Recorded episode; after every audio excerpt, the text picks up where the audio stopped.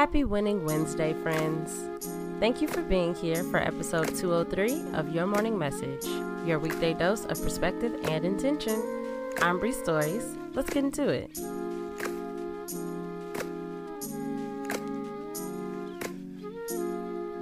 Message number one It is never anyone else's responsibility how you show up. I know how tempting it is to place blame when we're ashamed of what we may have presented. I know that people can push our buttons, or our families are just hot headed, so we quote unquote can't help it. You always have a choice, and that choice is always yours alone. Message number two Don't expect anything you didn't ask for. Start flexing your declaration muscle. Start saying out loud what it is that you desire. And don't let yourself get actively upset that you didn't receive something that you didn't have the nerve to say you wanted.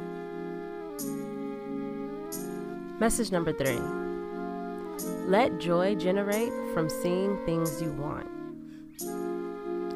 Let your envy fade into excitement. When you see a car that you love, when you see clothes you like, food and experiences that you want, it's normal to feel negatively that you don't have it yet. But counter that with knowing that you can have it, and you will.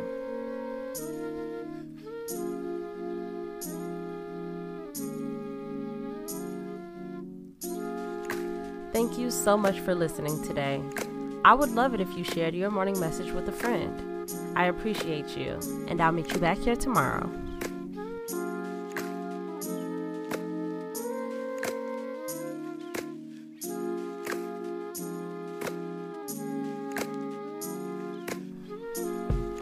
Your Morning Message is written, produced, hosted, and edited by me, Bree Stories. Follow me on Instagram at Bree.stories and on Twitter at Bree underscore stories. Music by Kenneth Leffridge.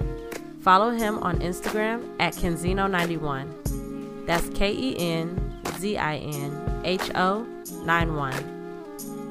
Thank you.